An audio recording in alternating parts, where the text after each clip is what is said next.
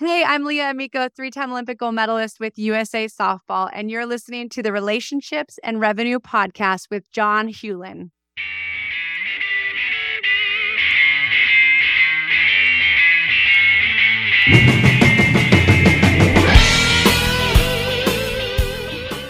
Life is all about relationships, and great leaders heavily invest in those relationships.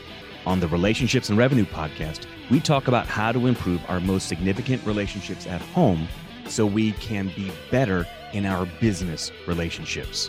We talk with experts from all over the world representing many disciplines about the best tips and strategies to become amazing people and amazing leaders. Welcome to the show. Welcome back, everyone, to the Relationships and Revenue Podcast. This is your host, John Hewlin. As always, thrilled to have each and every one of you with us today. And as you heard from that introduction, I have the infamous Leah Amico. Leah, how are you? I'm doing great today, John. Thank you. Thanks for having me on your podcast. You bet. You bet. Now, folks, I'm super excited to have Leah here. First and foremost, because she was probably the first softball player I ever saw in the Olympics on TV. So that's super cool for me. So like when I watched the Olympics and I saw softball for the first time, I remember seeing Leah. So that's really cool. But the fact that not only was she in one Olympics, not two, but three, and won gold in all of them, I mean, wow. So we're definitely going to talk about what it takes to be that kind of person. But let's go a little deeper for those of you who don't know Leah. As she says, she's a three time Olympic gold medalist with USA Softball, two time world champion, National Softball Hall of Fame inductee in 2009, uh, three time national champion with the University of Arizona. Uh, now, this these next two I think are very, very impressive. She's a three time, uh, let me make sure I get this right, first team All American, and also a three time first team All Academic. Is that right? Yes, I somehow, some way, even though school was not easy for me, I became a three-time first team academic all-American and one year mm. was, you know, like player of the year for the academic part, which absolutely shocked me.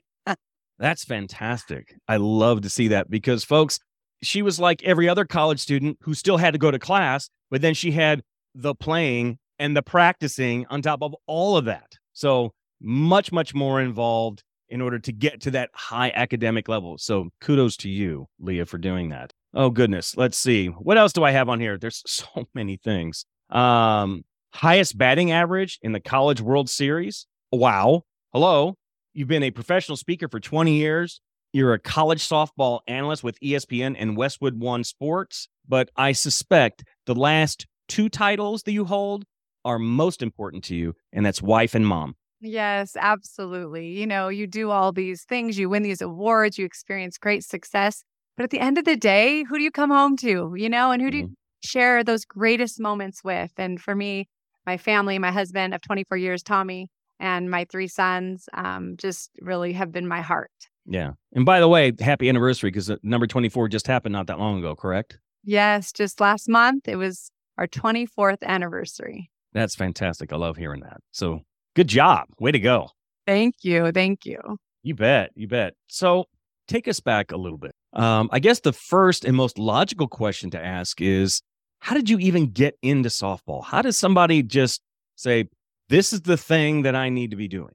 You know, my parents signed me up when I was seven years old and I was super athletic, like athletic, but like active. I just was, I was the firstborn, firstborn of three. Yeah. And my dad loved baseball, but he he didn't have you know much support and wasn't able to play a lot and so they just signed me up both softball hmm. and soccer that same year oh. but i i just took to it so much my dad told me that they would say we could tell you've been practicing with leah and he's like no i, I haven't been she they just they thought wow like she's really been working hard so that next year because i was a lefty they said you should get her in pitching lessons and this i was just mm. thinking about this mm. the other day my parents at a time where people did not do lessons. It actually shocks me. My dad, yeah.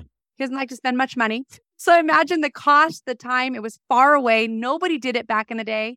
Wow. But he he would drive 45 minutes and take me to my pitching lessons. And I mm. think back and I'm like, that was the difference maker. I got the start ever.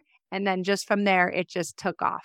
Wow. Love that. Love that. Yeah, it it seems like for for many people who experience some level of success, there is something in their background and usually it's at least one and hopefully both parents that are right there supporting as much as they can.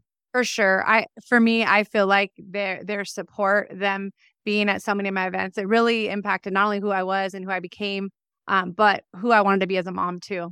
And not mm wanting to go and go into something um, you know, to where I wouldn't be around. I, I, really wanted to keep my kids a priority while I was raising them. And that's been the biggest blessing that I've been able to do and be a part of their sports. And although I travel and speak and do things, I was also a homeschool mom for 13 years.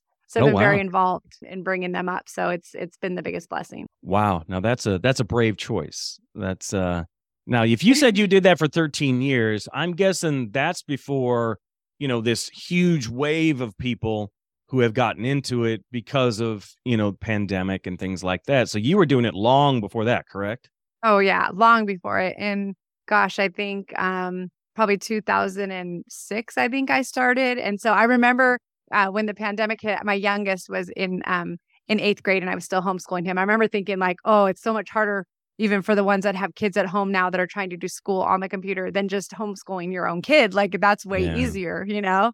And sure. so um yeah. So it was, yeah, I've been, I've been doing it a long time. My oldest was in kindergarten in trouble every single day. She, I oh, remember thinking, uh oh, like he had ADHD and just mm-hmm. wouldn't get any work done. And I'm like, I know he's a smart kid. And so just for him, I just ended up bringing him, him home. And then it just kind of I, every year I took it one one year at a time. One year my kids went to a, a program three days a week, and then I just did mm. whatever the teacher told me. The other two, and they always took classes outside even on days that i you know when i homeschooled or years when i did um, mm-hmm. so uh, definitely a big learning experience um, but i could offer advice to anybody that needs it these days.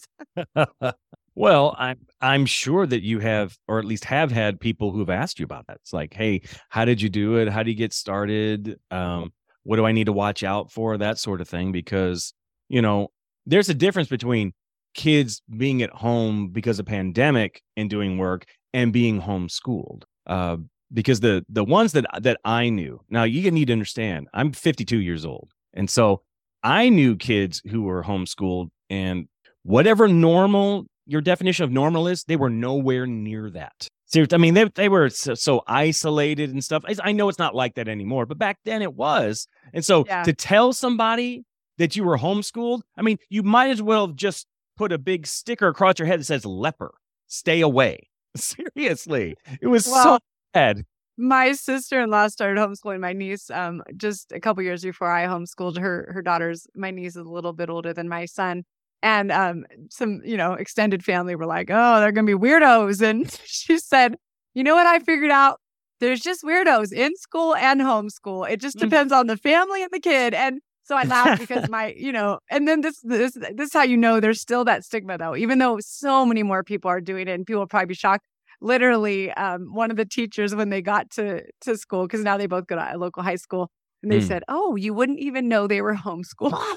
Oh my gosh! So, so obviously, well, there's a, a thought still about that. There is, there is, but I'll tell you what: when you get to the next level, when you get to the college level, every admissions person I've ever met all says if you've been homeschooled, you're in.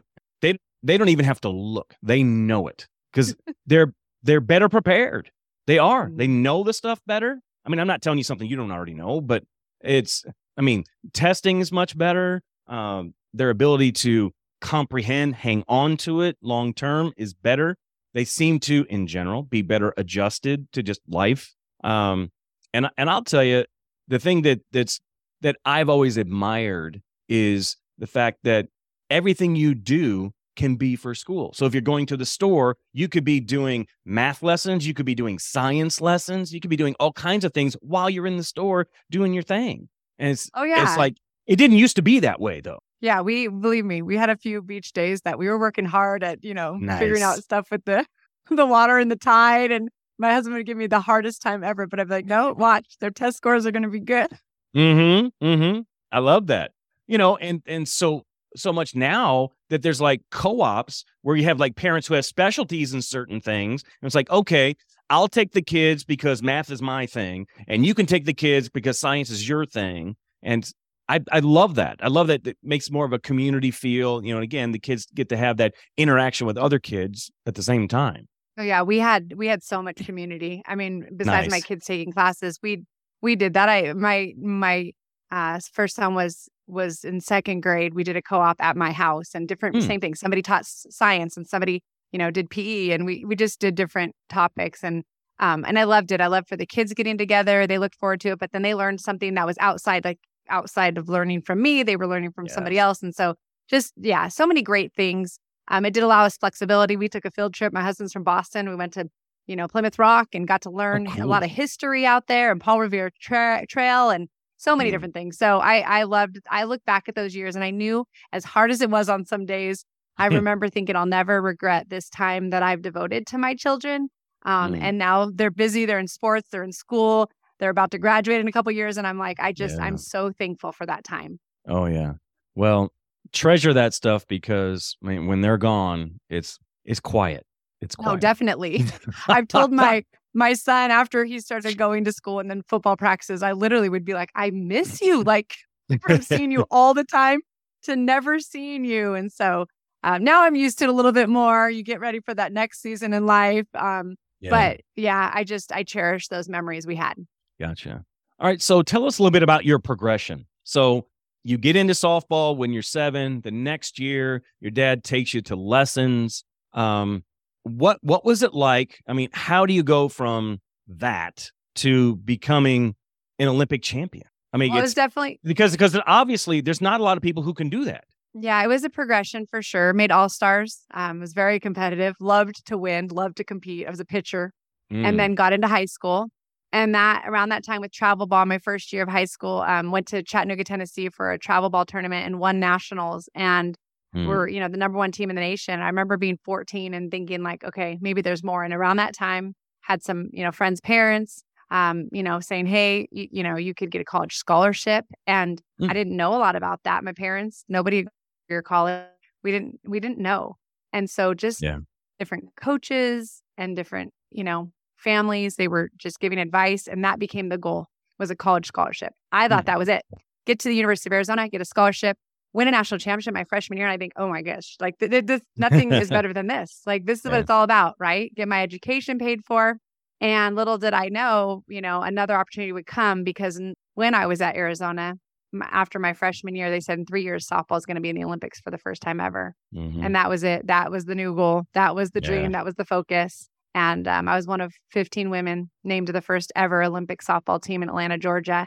And um, and then you experience that, and you're like, well, I never want this to end. so I graduated college, and got married, and went to another Olympics. And then I actually became a mom because I wanted to be a mom, but I still wanted to play. And had my son Jake. And then when he was three, I won my last gold medal. And then I retired and said, mm-hmm. okay, time for more kids. So that was the progression. But my love, my passion was huge. And then it was the fact of like who I was surrounded by, the teammates I had, the coaches I had. Like mm-hmm. that is what elevated me to that elite level. Now, that very first Olympic team that you were on, how many of your University of Arizona teammates were on that team with you? None. There were no Arizona really athletes until my third Olympics, and none of them were my teammates. They were younger. Well, but, I mean, you would no. have graduated long after or long yeah. before that. So yeah. yes. Okay. Wow. All right the only reason I ask is because I have another friend who's kind of big in the softball world in Arizona. And she just, she's told me many times what a hotbed it is for softball. So that's the only reason it I It is. Yeah, it is. And a couple years, um, a couple Olympics later, Jennie Finch and Lovie Jung from Arizona both made the team. Um, but it was UCLA, which was the team that had by far the most players. Um, gotcha. um, from different generations. And they really were the dynasty before I got to Arizona. Then Arizona came really strong on the scene. Um, mm-hmm. But yeah, I was the only Arizona player for the first two. Gotcha. Gotcha. Okay. Now, uh, what I'm about to ask is it applies to what you did in order to get to the Olympics and stay for three of them. But it, I think it also applies to how you were able to transition in life. So I, I want to know what does it take to become a gold medal champion? Because I guarantee you, the entrepreneurs who are listening and watching this right now, Leah, are thinking, okay, she's accomplished something I never have. And I have big goals. I have big dreams for my business, but I might not know exactly how to get there. So I guess my question to you is how do you translate that kind of tenacity and how to get there? How do you take that success and turn around and put it into other areas of life? Well, I, I talk about it a little bit with the gold standard because I talk about that elite level. What does that look like? Well, let's jump in. Let's you... talk about the gold standard then. Yeah. So I do. This is what I talk about. I talk about the three R's. And the first one is being reliable. I really believe the fact that I showed up every single day, but not just showed up, showed up and gave my best. Now, some days mm. it probably wasn't that great, but it was my best. And I yeah. think when you do that day after day after day, that that alone is the reason I was an academic all American. Again, it mm. didn't come easy for me, but I'll tell you, I did every single assignment given to me, and I yeah. studied every single time I had a test, and it paid off. And softball, I learned, mm. and I, you know, I struggled, and I went through ups and downs, but I was stubborn, and so I just kept showing up and kept showing up. And so when you're reliable, you learn, you grow, you you make strides you are trustworthy to those that are over you my coaches i think they knew okay here's what we get with her. Reliable mm-hmm. not only with my work ethic and how hard i try but also my attitude because that plays into it too. Mm. you getting better and then those around you getting better. So am i reliable like somebody that people can you know turn to when things aren't going well or they can look to and then them to me as well and and just being able to be that person. So re- being reliable. Second one is resilient and with being resilient, like we need that. Perseverance is a massive in softball, in baseball, failure is a big part of our game. And yeah. and this if you t- if you talk to anybody that's successful, they will talk about this. Being able to fail forward.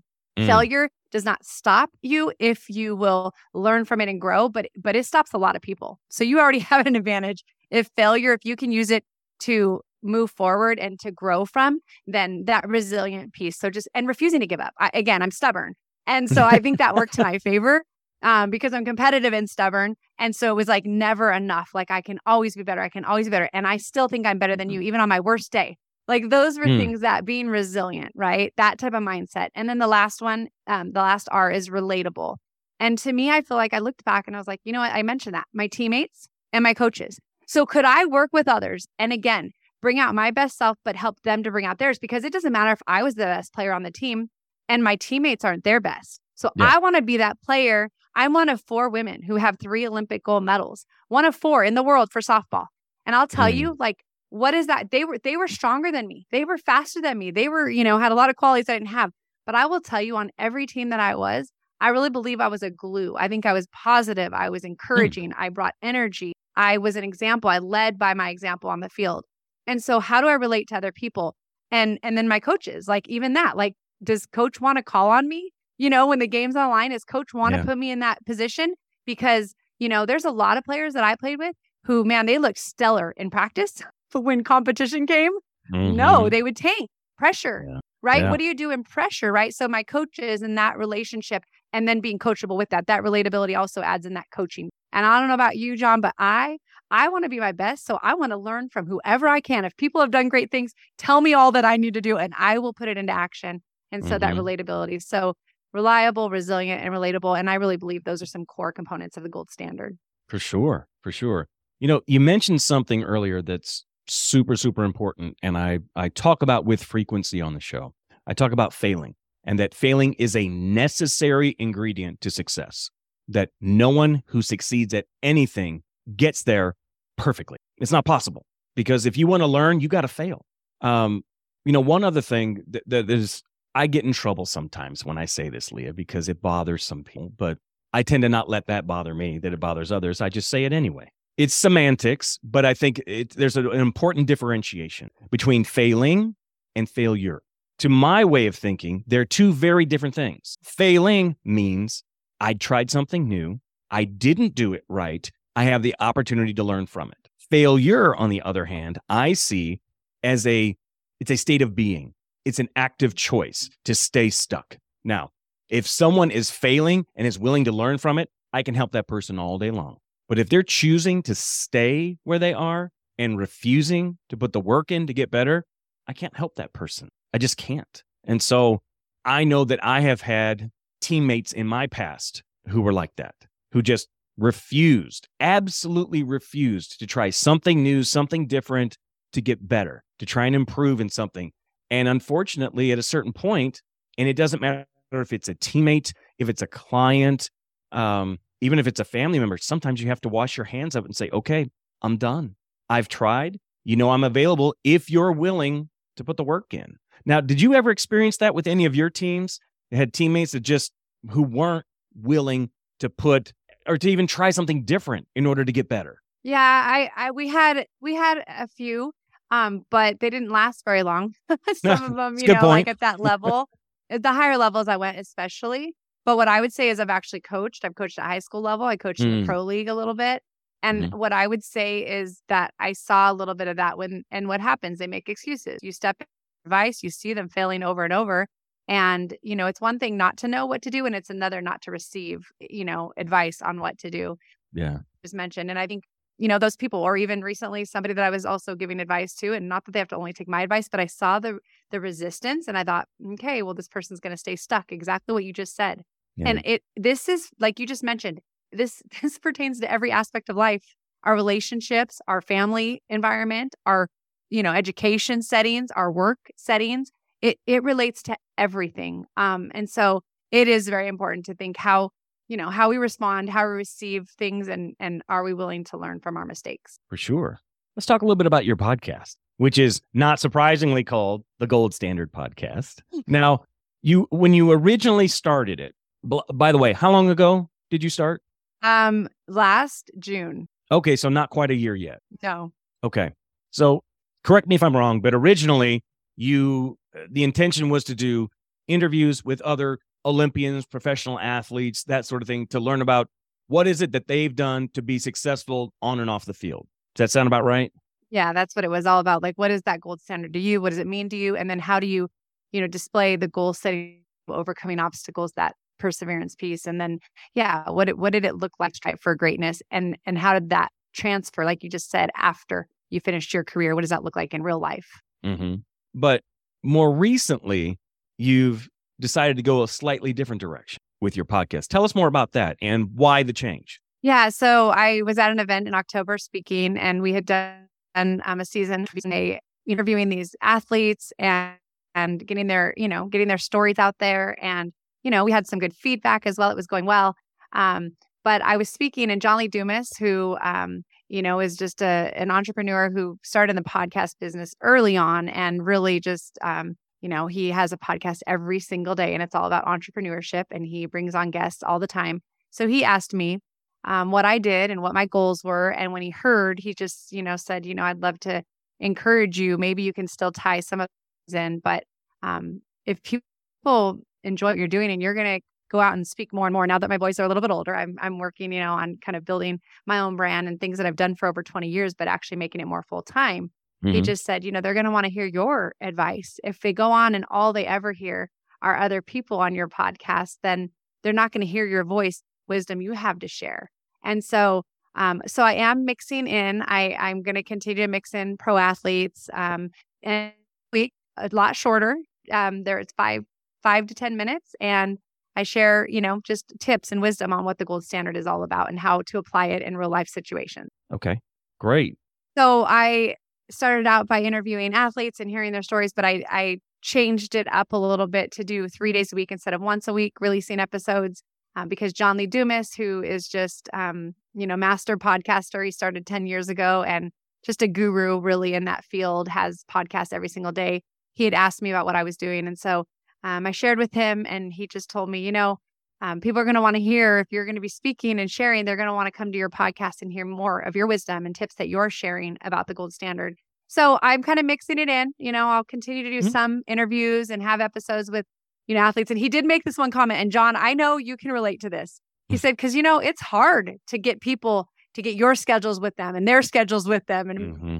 get the editing and than me just doing a 10 minute podcast by myself, sharing some wisdom. Like it's yeah. way harder. So I will continue to add some of episodes in, but for now, um, Monday, Wednesday, Friday, I do three three days a week of just you know five to fifteen minute episodes of sharing about the gold standard and tips that people can apply to their lives. Nice, I like that, and I would encourage you to eh, definitely keep it a mix because what people are used to from you that's what's going to keep those people coming. So, so I, I would encourage you not to completely get away from that, So your voice definitely needs to be prominent, but having those other voices in there, my suspicion is that they're going to echo much of what you're saying.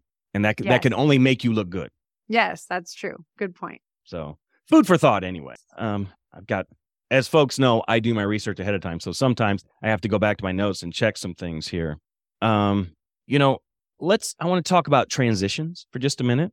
So you're playing softball. You become a one-time Olympic champion, then a two-time Olympic champion, but you're married now. And then you get ready for the third one and you're a mom at this point, and you become a three-time Olympic champion. What made you decide to hang up your cleats?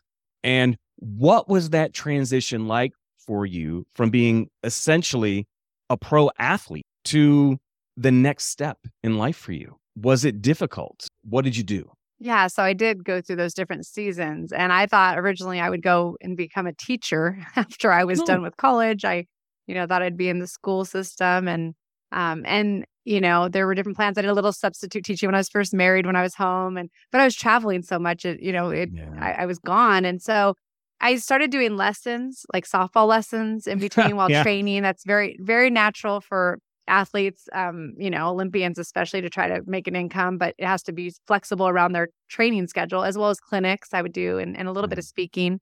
Um, and so when I got done, one reason I just I just knew it was time with my family. The mm. sacrifice mm. started being too much and um and I was ready to have more kids. And oh. I knew I wanted more than one more kid. So I knew what it took having one and continue to compete. And so I ended up having my two sons afterwards. And I knew I was ready.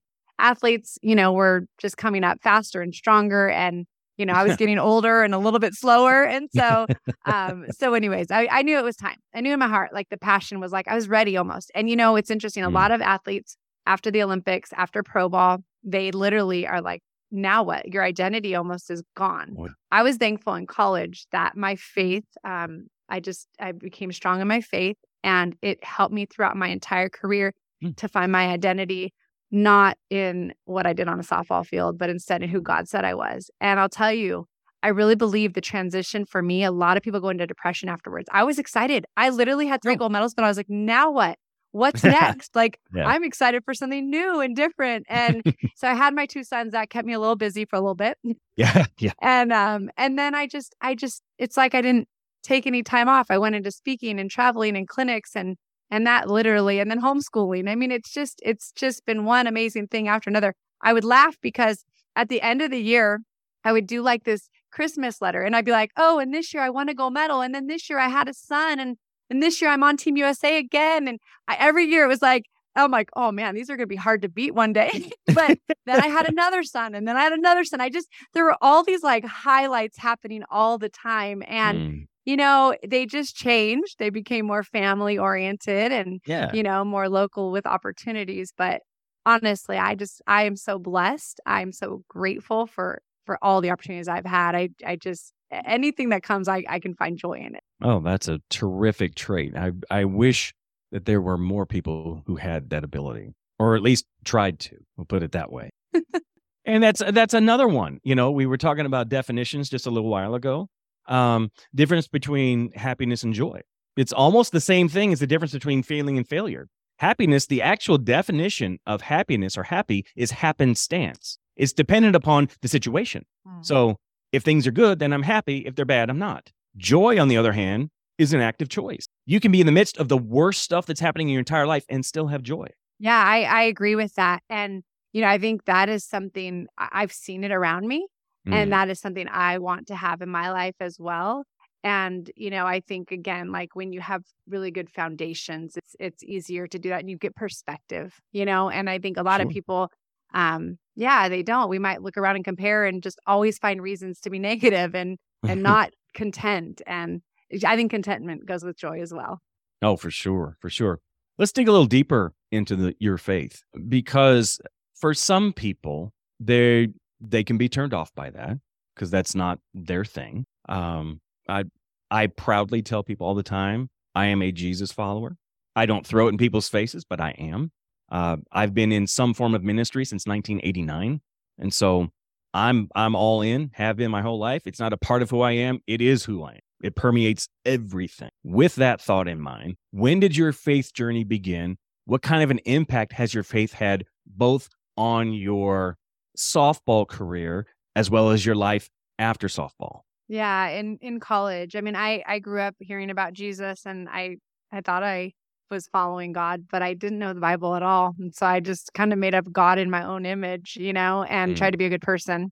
I actually thought I was good until I learned what the Bible said. And I was like, oh, I'm so not good.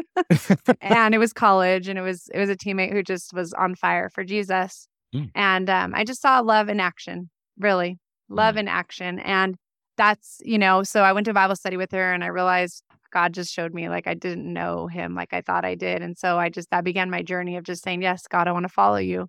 And um, it just gave me more purpose, more perspective. Um, just really the passion I had for my sport. I realized it came from him and the talent. But then when I was that passionate about Jesus, I realized, man, like I really can make a difference um, and be here, whether people agree with the same thing as me or not. Like I can still love them. I can still, you know, be an example and and they can believe whatever they want and i you know i'll just still love them and so um, that carried you know with me through my kind of my growing was through the olympic years mm-hmm. but it just solidified too like having um, children and realizing i want to raise them to know this because i didn't you know mm-hmm. know this mm-hmm. as much and when i was growing up and so um you know it's led to not only all the different opportunities and things that we've done that i've done but you know we go and feed homeless um, mm-hmm. twice a month for about mm. with my kids homeschooling that allowed us to do that. They would go with me. Went to Mexico to some orphanages. Like we just we just really tried to live it out in every way to serve, to help others. Um, and to this day, you know, again, I feel like my identity is um, in who God says I am. I'm a child of God, and I love Jesus with all my heart, and truly believe like um, you know he he puts people on our path and puts us in for a reason. And so um, my goal is to to shine, shine as much as I can for the Lord. Well, it uh, it comes through, mm-hmm. and in everything you say, and in and in your demeanor, it very much does. You're welcome. I want to talk a little bit about uh, the two books that you've written. Uh, they're both devotionals, correct? Yes, they are. Yep. Okay. Um, I want to make sure. I think I wrote the titles. I know I did. I wouldn't be doing my research if I didn't. Um, well, shoot. Rather than me searching, and make everybody listen to me search. Let's just talk about these two books because you took a slightly different approach to, you know, not only your first book, but your first two. I mean, most people, when they jump into writing a book, especially someone who's a one of four people in the entire world who is a three time Olympic gold medalist in softball, not what I would have expected from you at first. So, why the decision to go that route on both of those books and more of what they're about? Help us understand that. Yeah, when I when I first um when I was doing a lot of speaking, a lot of people would say like, "Have you written a book? You should write a book. You should write a book." And yeah. and I would get started a couple times, and I even had like one where I did like thirteen, you know, chapters, and and then I oh, just wow. it's like I just dropped it and I let it go, and I don't know, mm. it's just weird, and I just never followed through with it. And then somebody a few years back said, "Hey, have you ever thought about writing a softball devotional?" Well, I would do um, camps with Jennie Finch, my Olympic teammate, who's kind of like our famous softball player. And um, and if you don't know Jennie Finch, Google her. You'll be like, oh, okay. Oh, she's yeah. she's just amazing, amazing person. And at her camps we would do on Sunday morning, she would have me lead devotions. Mm. And for anybody that wanted to come early. And so basically I didn't done this probably 80 times at this point. I was like, oh, I should have just wrote those down. I did so many of them. and they're always different. Whatever verses I would kind of feel like that week, I just wanted to impact these athletes. So I would tie in softball and then faith together. Like here's a hmm. softball mm. story, but here's a, a faith truth that can go with that. So I did that with my first devotional. Um, it's called Softball Glory and God's Story. And the whole idea was, you know, mm. taking my stories from national championships, Olympics, different experiences growing up and tying that into teamwork and what does that look like in faith and in softball the mindset and mental game what does that look like in softball yeah. and in our faith you know um you know david versus goliath kind of like being the underdog what does that look like and how when we won't give up like god really can lift us and so i did that with my first book and then COVID hit, and I did my second devotional. This is one cover if you're watching the video of my cool. victorious year long devotional, but I also have a, uh, they have two covers. If you go on Amazon, they're both on there. But when I was home with COVID, I just, I think like a lot of people, I just feel like a lot of people were scared, were hopeless, hopeless, were um, just needed encouragement. Mm-hmm. And so God's word is where I find it. So I ended up going through and writing one verse a day. But the thing about this devotion was the verse went with that day. So if it's January 1st, 1 1, I found a verse. So let me see what January 1st is. It is John 1 1. And so oh, okay. the beginning was the word, and the word was with God, and the word was God. And like, let me see. On 8 14, August 14th is Romans 8 14. For all who are led by the Spirit of God are children of God. So I would just okay. take a verse and then just write like a little tiny paragraph about it. So what I mm-hmm. love is this devotional has gone to some people who um, are just hearing, or maybe they don't know God's word at all and they're not believers, but just to give them that mm. one verse a day of encouragement. And that mm. was my hope, like through COVID and through, you know, a lot of like, you know, people being isolated and stuff. So that's what both of those are. They're both on Amazon Softball Glory and God's Story, which is a 31 day devotion, and then Victorious, which is a year long daily devotional with a short uh, one verse and a thing. One, one, um, thing is cool. I was just at Grace Chapel or Grace College in um, Indiana, Winona mm. Lake, Indiana, speaking this past week at, at their chapel and to their softball team. And come to hmm. find mm. out, that's the song doing my devotional. Basically, right now, that's their faith aspect where they're, I have questions in there that they're able to answer oh, amongst nice. each other and they're doing my devotion. So it's pretty cool. That is cool. You know, it's it's it's always nice to know that something you do is having an impact and you actually can see it. It makes a huge difference. Yeah, for sure. And to just hear feedback, I've had a couple people, and it shocks me.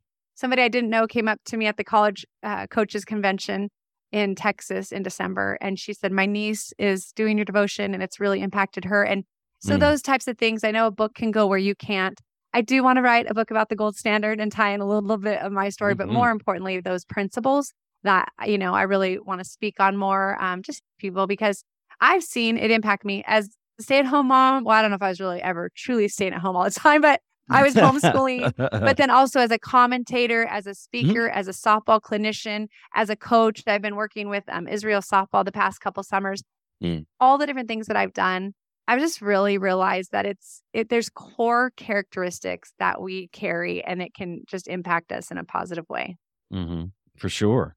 Now, are those some of those core characteristics that we talked about just a little bit ago? The three R's. Yes, th- those are, and and there's some more too, but th- those are really the core pieces of it. Is and you know, and again, with that gold standard, it's kind of an acronym: G, goal setting; O, overcoming obstacles; L for leadership, and then D, dedication and drive. And so that's mm. that's also part of it. Oh man, we could we could spend an entire other episode just going through each of those letters and digging deep into those. Mm.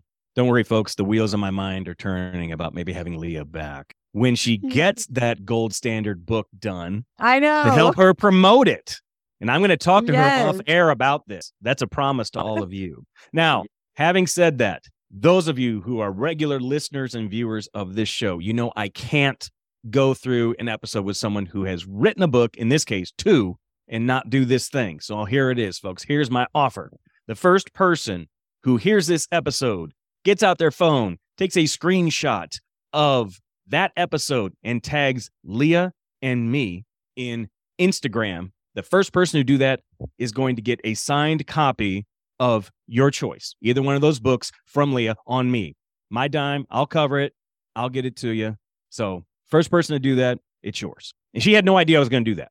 No, I did not. That's awesome. Sounds good. Absolutely. We're definitely going to make that happen. All right, Leah. We talked about failing before. And so I, I want to ask the question Tell me about a time when you failed really, really big and what was the result? Um, well, I I failed when I was first moved from pitcher and first baseman to the outfield my sophomore year. My coach actually came to me and he said, "You know what? We lost three senior outfielders. I know we recruited you to pitch, but we have three other pitch freshmen to come in." And he said, "I need you to be our everyday outfielder." Well, I'm gonna mm-hmm. tell you, I failed. A mm. lot. I crashed and burned more times than I could count trying to dive for balls. I wanted to be the best out there. So I had to learn how to throw like an outfielder, not an infielder. My arm would, would hang, you know, would just like hurt. I had to get the judgment down. So I failed over and over and over again. But I'm stubborn and I wanted to be the best. And so I eventually it started to click. My my throw started to be better. My arm didn't hurt anymore because I threw with, you know, better form because I had to work on that. And then all of a sudden, you know, I'm diving and all of a sudden I'm I'm able to catch a ball and just slide mm. through the grass and make a big out, but also not hurt my neck. And and you know what it led to? It led mm. to that's how I made the Olympic team a year a year after that, I'm on the Olympic team. Mm. I have been on the Olympic team as a first base or a pitcher at that time. I I played in the Olympics my um, a first base in my last Olympics and went back to that position, but I played two Olympics in right field. And so failure prepared me because it opened more opportunities. Mm. And again, I could have said, no, I'm not an outfielder. I came here. I'm going to go to another school. I'm going to transfer because I want to pitch. Yeah. And some people, that's their choice. That's fine. But for me, I was like, I I want to learn to be the best. This is new. It's different. It's hard, but but I want to. So that when I think back on failure, I remember that season. It was hard to go back to the beginning at something when I felt like I was already at the top of my game. I'd taken pitching yeah. lessons since I was eight years old. Right. So like, you know, like I I'm at the top. I was on the top in the country. And then now to be like, no, you're not pitching anymore. My mm. attitude mm. was 100% everything in that moment of, okay, wow. coach, I'm all in and I'm going to be the best wherever you put me. Love that. Love that. Who's investing in you right now? Oh, well, my husband's always investing in me, but yes. but um, which I'm um glad to hear. Unfortunately, not all wives can say that. So that's yes. a good thing. Oh, no, I'm very blessed. I have to say he's one of my biggest fans and supporters. Um and As then he should I, be. Yeah.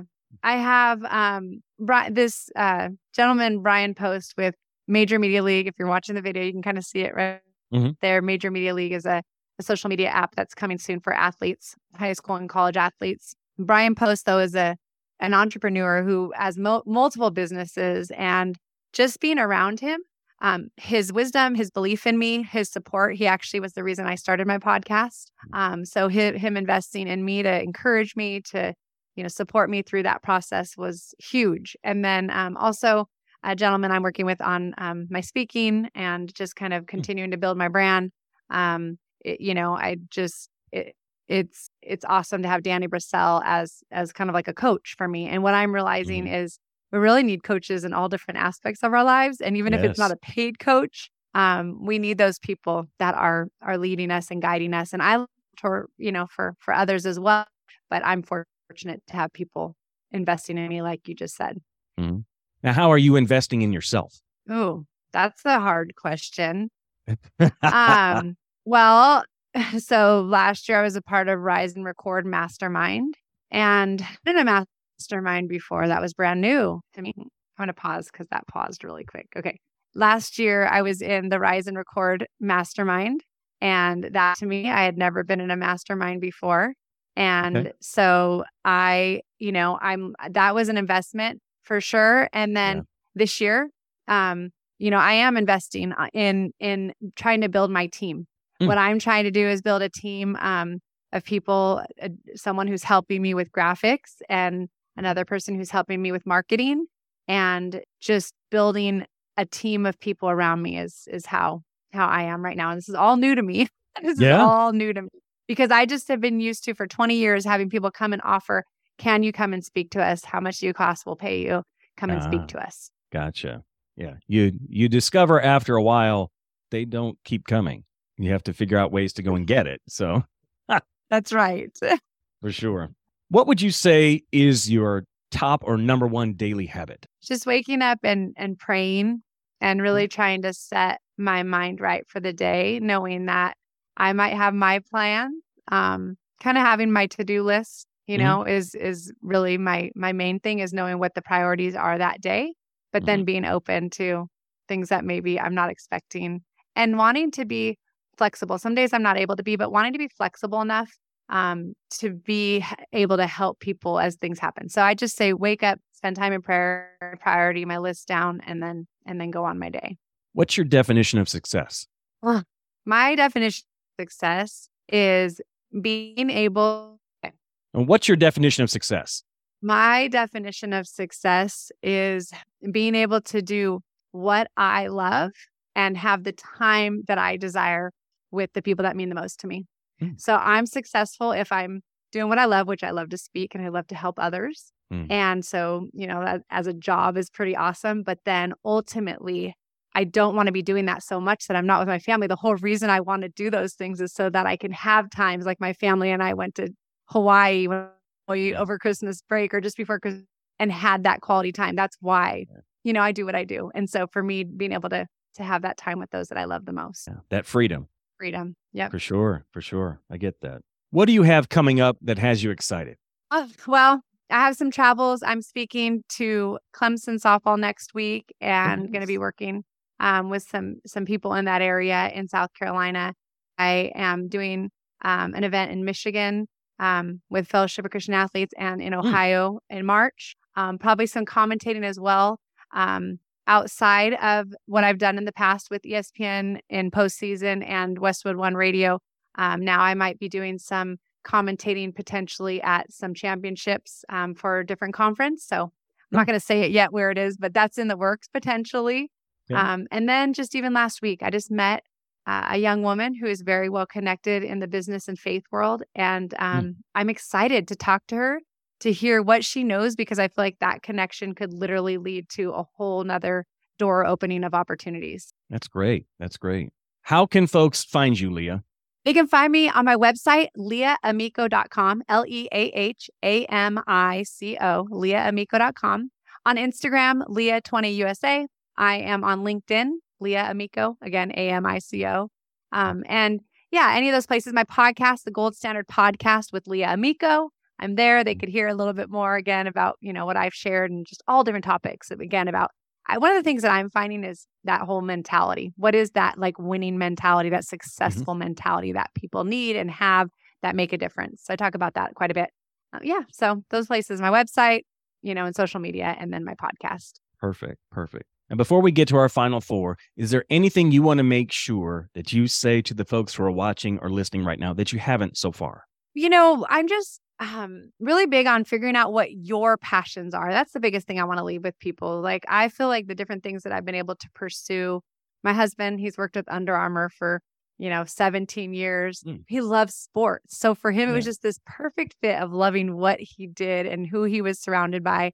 Um and then, you know, for me all the things that I've been able to do. So just I don't want people settling. I think a lot of people settle mm. and they think, oh, good things can happen to those or they get to follow theirs, but I can't. And I just want to encourage anybody listening, like just ignite, reignite those dreams that you maybe have inside that you just have talked yourself out of. I just want to mm. encourage you, like flame that fire.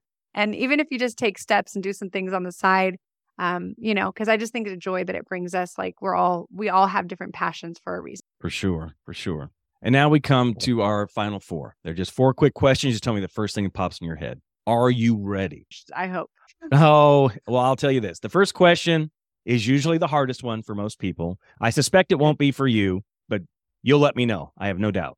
And here it is. Why did God create Leah? Oh, to love him and to love others. Folks, that should sound awfully familiar to you about something that John has said many, many times that if nothing else could be said about me, that I love God and I love people. That's what I hope is put on my my tombstone one day. That he loved God Me and he too. loved people. Yes. I know that sounds a little morbid, folks. I'm not talking about dying like tomorrow or anything, but it's it's how my brain works. So question number two. What are you doing, reading, or listening to right now that's helping you grow? Well, I'm always reading the Bible and it's always helping me grow um, as a person. Um, and then, you know, I I do like leadership books right now and and kind of mindset book. Right now I'm not reading one in particular. I like Jon Gordon books. Um yeah. his a lot have to do with positivity. Um but yeah. I, am not reading one right now, but when those come out, like those are the ones that I like to to buy. Okay. Um and so right now, really the only thing right now is the Bible. but um you know, but I but I'm always on the lookout for for new ones that I can dig into. Okay. Okay. Well, I'm a I'm a very avid reader, Leah. And uh, I got into a practice about five years ago uh, of when I buy a book, I buy a minimum of two copies because I'm oh. the kind of person that when I read a book, I get very excited about it and I tell a lot of people. Well, my excitement is infectious. And so many times I'll have someone ask me, Can I borrow the book? It sounds great. Well, I wouldn't always get the book back. And it started oh. to frustrate me. So that's, yeah. I don't know. And it took me years to figure that out. It, you would think, oh, duh, that's, I should have known that. Well, I didn't. It took me a long time to figure it out. And just now, that's just what I do. I buy at least two yeah. copies. I always know one is for me and one on purpose is to give away. That's, that's just awesome. what I do. I love and, it. And I, I tell this story often. There's one book I, in particular, I remember buying and giving to a friend. And it's like, look, this is for you to read. It is yours forever and ever if you want it. But if you don't, if you want to pass it along because you think it's so good, do that. That book, within a month of me giving it away, had been to seven different people on three continents. Wow. What book was that? Oh, I knew you were going to ask that. It was a Chip and Dan Heath book, The, uh, the Power of Moments. Oh, If you haven't read that book, it is a fantastic book. I haven't. Okay. Yeah. Yeah. Chip and Dan Heath, anything from those two, those brothers, Okay. fan- fantastic reads. Everything they do. Anytime they come out with a book, I read it. It's it's that good. Yeah. I will check it out. yeah, for sure. All right. So, question number three: What do you do for fun? Go to the beach. I live Okay. in Southern California, and I it's like my happy place is um that Nice. that and then just time with with friends. I just love you know I love hanging out with I love people and travel. Anytime Mhm. I can travel as well, so I'll add that in there. That's what I do for fun. Nice. What are you most grateful for? Just just for life, for every for every day, like just through ups and downs. I know a lot of people that have gone through a lot, and um, every day is a gift. I, part of my story is my my teammate Julie, um, who invited me to that Bible study in college. She ended up passing away at the age of 21, and Oh, it impacted me in such a way to realize that every single day is a gift. It's a Mhm. gift. And so for me, like I'm just grateful. Like I really feel like that caused me my whole life to have a perspective shift. And um to really Sure. again, like you talked about, just to love love life, love love every day, and then to love the people in my life. for sure. What? uh I think these are a couple really quick bonus questions. If someone comes up to you and says, "Hey, Leah," I'm looking for a great book to read. What's the first thing that pops in your mind every time? A book that you Oh, recommend gosh. with with frequency. Is there any, is there anything you can think of? Well, or, or maybe I a top this- three. It's like I always recommend boom, boom, boom. These. Well, I this is the Power of Positive Leadership from Jon Gordon. I really like Yep. that. When I was reading that one, Fantastic. it made me it made me think about immediately like so many olympic stories and Really? so or my olympic coach like when i would hear certain things like my mindset and that's where i actually was like i got to get out and share even more because as i'm reading that book and i'm hearing other people's stories i'm like i have these stories you know Mhm. and so i like that that idea of of because i i played for the best and i you know and i had such great leadership that it allowed me to be my best so that that Yeah. is really you know one i also look, i'm going to the ones that i have books that i have right next to my desk because they are um coach wooden's pyramid of success as well Mhm. and and i love i got to meet john wooden before he passed away Really? and which was awesome and um, Yeah. and everything he stands for I just know that's why he was a champion, but he did it the right way. There's a lot of winners out there who don't do it the right way. And then there's True. those that do. And it's like that's what you want to just spread like wildfire everywhere. So Mhm. I love John Wooden as well. Okay. Love that. Uh, what podcasts do you frequent? Um, I have um a couple different ones. I I do um John Lee Dumas, Entrepreneurs on Fire. Like I, you know, I I do like that one to hear just some things now in this new business world that is new to me. Um and then again, Jon Gordon. I I just feel Yeah. like with Jon Gordon, so much of his stuff has to do with leadership and um positivity and like work ethic and those things that really teamwork. Those are the core tenets, like I said Yeah. um you know that i that i have done so usually it's that and then and then otherwise um it's usually what people send to me honestly Really? it's it's such yeah people will if they if they send me something they're like i really think this would encourage you i think you need to Hmm. listen to this one Ed Mylett a couple times has been sent to me Oh yeah. um and so yeah so that's usually i don't even know what his is called but i just know Ed Mylett it was you know is the one doing it Mhm. so um yeah so those are are kind of the main couple that i do Gotcha. Okay. Well, listen, Leah, I really I want to thank you so much for your time today, uh, because I know how precious it is, and it is not a renewable resource. So thank you for the investment of your time in me, in the show, and in the audience today. Well, thank you, John. It's it's a pleasure, and I'm just thankful for people like you that are just getting these encouraging messages. That that's taking what we know and sharing the information. That stopped, didn't it? It did. That's say all it one more time. You want to say All right. thank you, and I'll just finish Sure. up. Yeah, we'll just keep rolling. Well, Leah, I just wanted to say thank you for being on the show. I know it was an investment of your time, which is not a renewable resource. So thank you for investing in me, in the show, and in the audience today. Thank you, John. Thanks for having me on, and thanks for the difference that you're making. appreciate that. And thank you to all of you for tuning in. Again, for those same reasons. I know it's an investment of your time, it's not something I take lightly. And so thank you so much for doing that. And we will talk to you guys next time. Bye, everybody. Thanks for listening to Relationships and Revenue. I'd love to get your thoughts on the show. Two ways you can do that are to give us a rate and review and or connect with me on social media. You can find me at John Hewlin. Thanks again for listening, and remember, passion gets you started, purpose keeps you going. Have a great day, and we'll see you next time. Bye.